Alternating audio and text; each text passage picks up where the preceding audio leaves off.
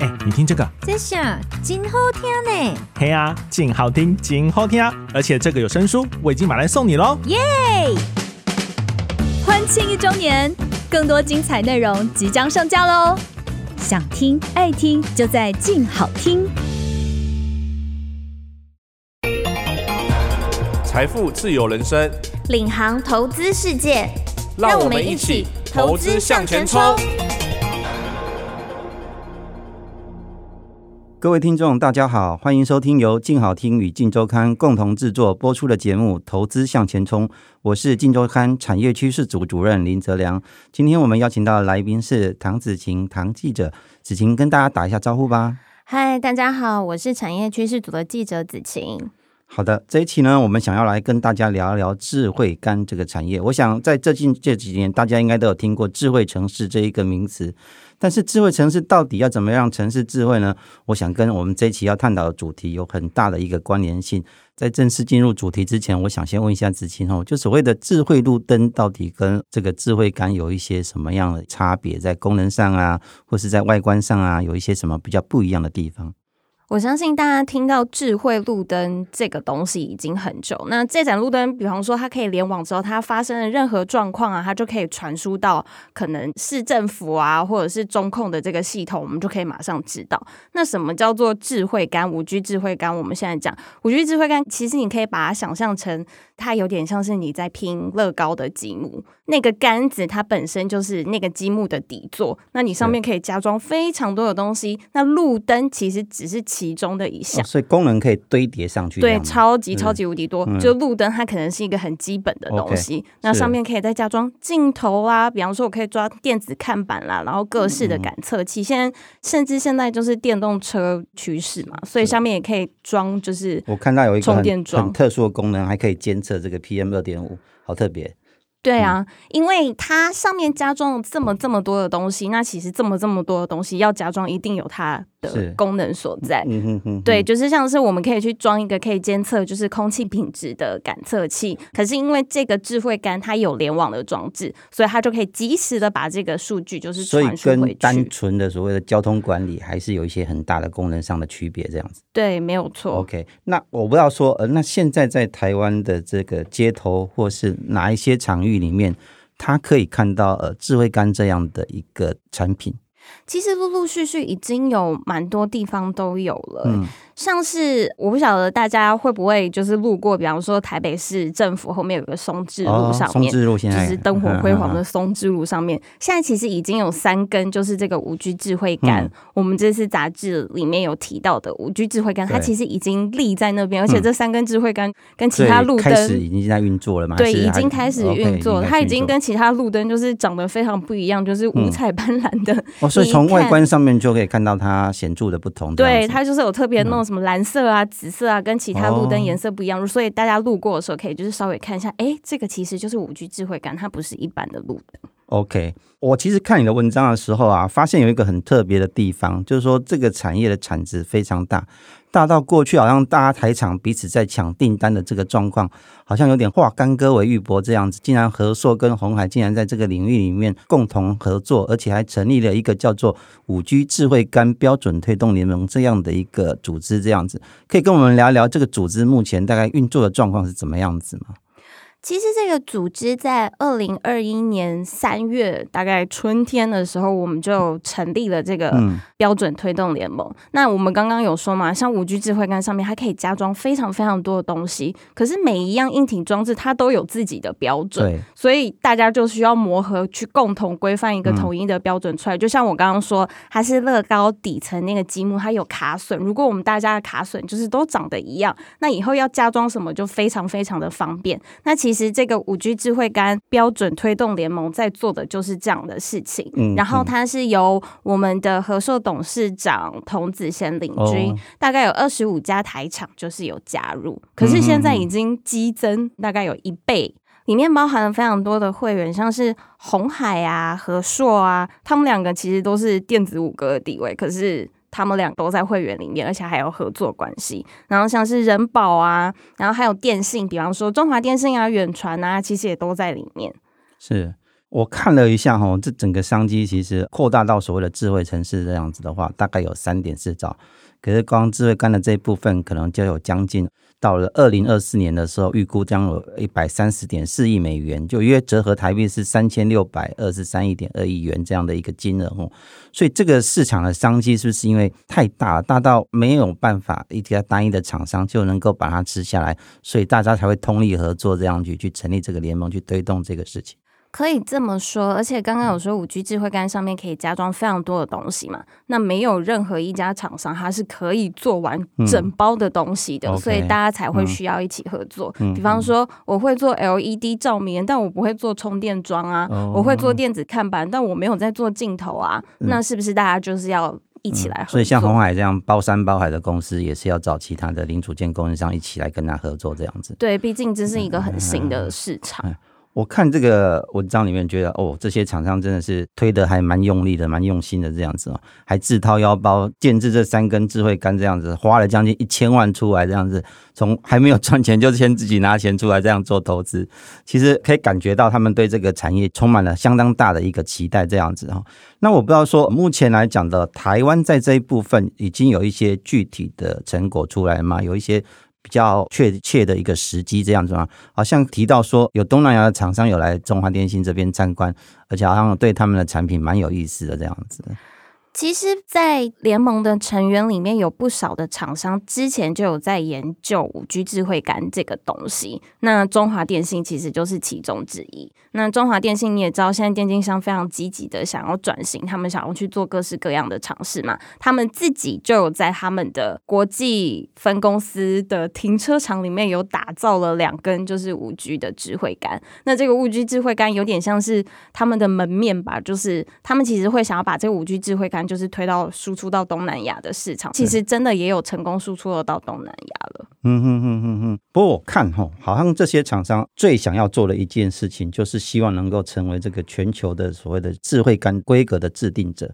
你觉得台湾在现在在这一部分有希望吗？因为其实台湾过去可能。都从事代工产业嘛，很少所谓的有电子产品是台湾能够来制定规格这样子。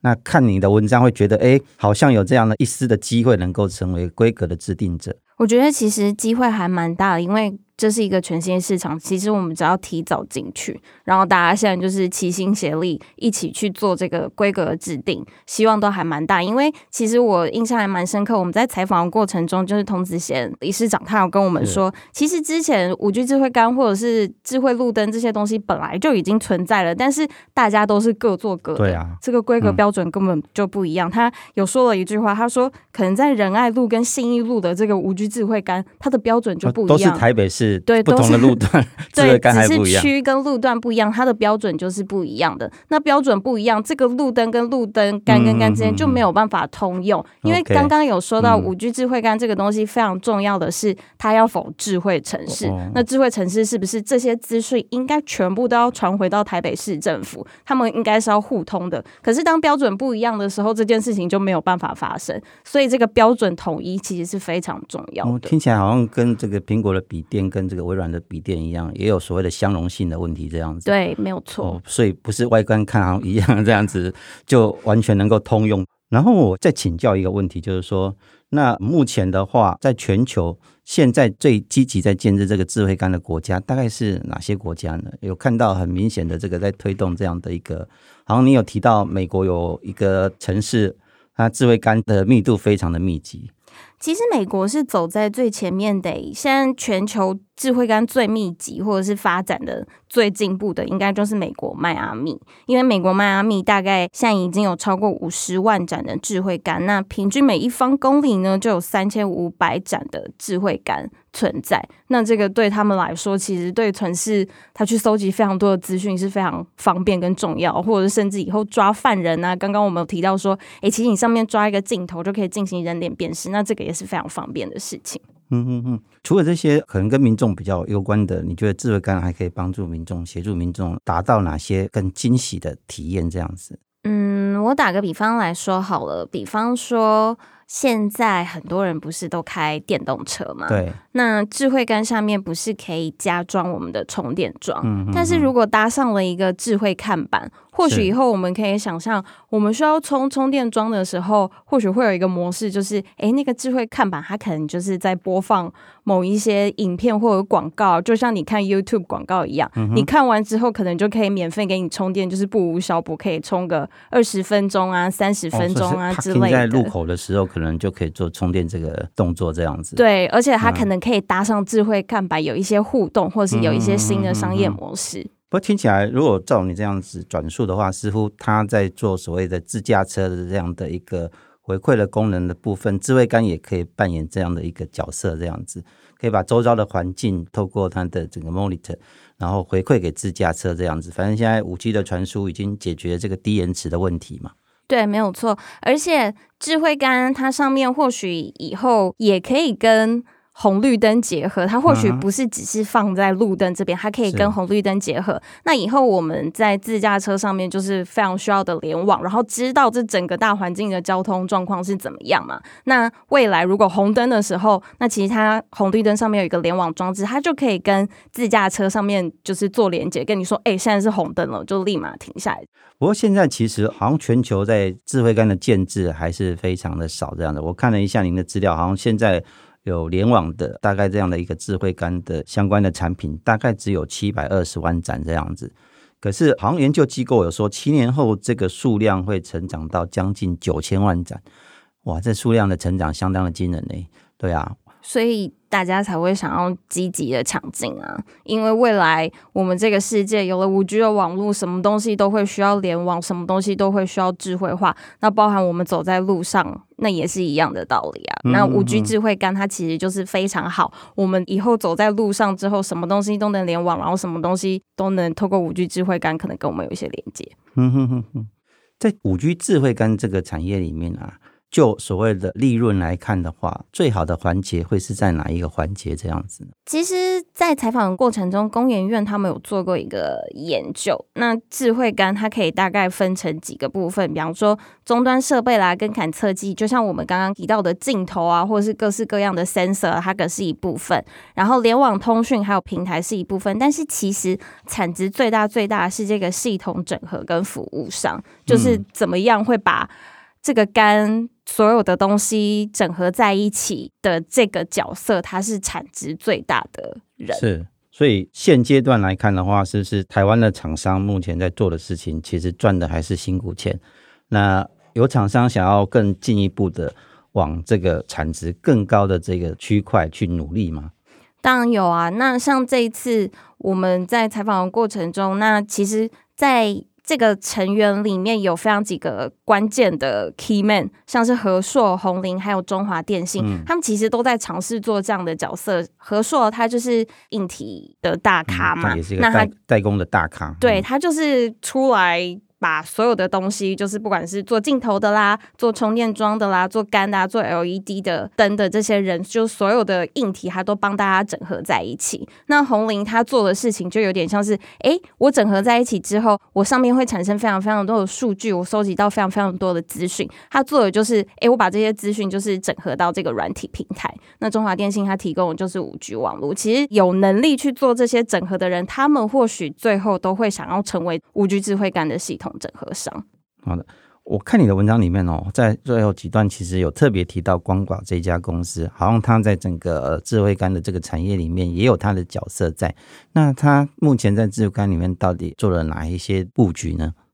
光宝这一间公司，它是台湾上市上市柜的光电大厂嘛，那就是它在提供 LED 照明，或者是比方说像红绿灯这种灯杆标志的这些产品，大概已经经营了有超过三十多年了。那其实五 G 智慧杆这件事情，他们大概在近几年的时候就有积极的在布局。可是光宝这间公司非常的特别，是因为它除了做 LED 的照明，然后还有非常非常多的东西，比方说它自己也有做。做充电桩啊等等，然后它也有做智慧看板啊等等。意思就是，它这些五 G 智慧杆上面的东西，它应该几乎就是大概百分之七十以上，它自己都有做，哦、所以它把它所有的东西都整合在一起，嗯、就是一包推出去。而且他们之前就是因为做了光的这个光照明事业已经三十多年了，嗯、跟其他海外的厂商其实有非常好的关系，嗯、然后跟各个市政府也有非常好的关系，所以他们在五 G 智慧干人这件事情上面，他们自己就会想要成为自己，我就是一包自己出去的这个角色，嗯、所以他算是就是台湾进去很早，然后其实已经稍稍会有一些成果的厂商。OK，所以几个主要事业群，它的产品都可以应用在智慧杆上面，这是光宝看到了一个契机跟机会点，这样子。对。好的，各位听众，如果对智慧杆这样的产品有兴趣的话，其实可以亲自走一趟这个松之路，来了解这些三个比较特别的智慧杆，到它到底是怎么样子的一个运作跟外观。